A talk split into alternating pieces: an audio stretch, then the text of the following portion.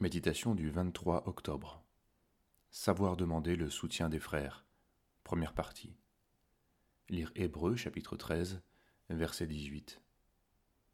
Priez pour nous, car nous croyons avoir une bonne conscience, voulant en toutes choses nous bien conduire.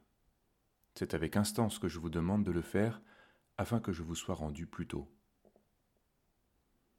Bien qu'étant de ceux qui exhortent et prêchent, les apôtres ont besoin du soutien des croyants, de leur prière. Étant dans le besoin et l'épreuve, ils n'hésitent pas à les supplier. Il est écrit dans les évangiles, Si deux d'entre vous s'accordent sur la terre pour demander une chose quelconque, elle leur sera accordée par mon Père qui est dans les cieux. Car là, où deux ou trois sont assemblés en mon nom, je suis au milieu d'eux. Matthieu 18, verset 19. Et il existe encore quelque chose de plus grand la prière de toute l'Église. Vous-même aussi, nous assistons de vos prières afin que la grâce obtenue pour nous par plusieurs soit pour plusieurs une occasion de rendre grâce à notre sujet. De Corinthiens 1, verset 11.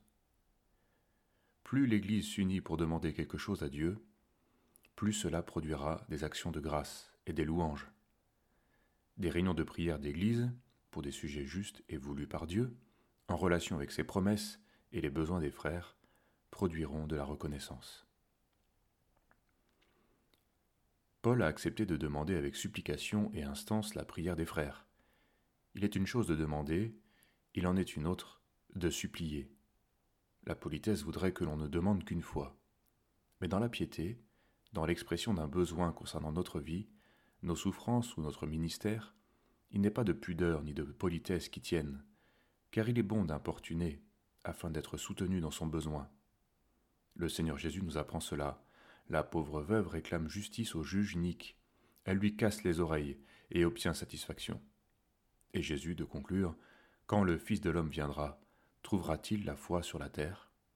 Luc 18, verset 8.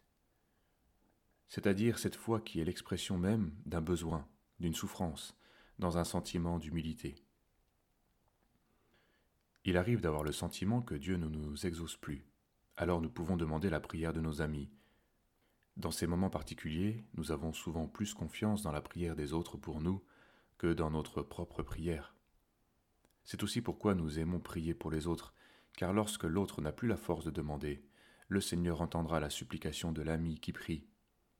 Il faut savoir prier les uns pour les autres. C'est une manifestation de l'amour.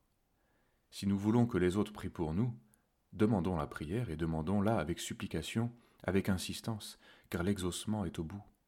C'est un chemin de bénédiction, car la volonté de Dieu est de nous exaucer et d'être ainsi glorifié.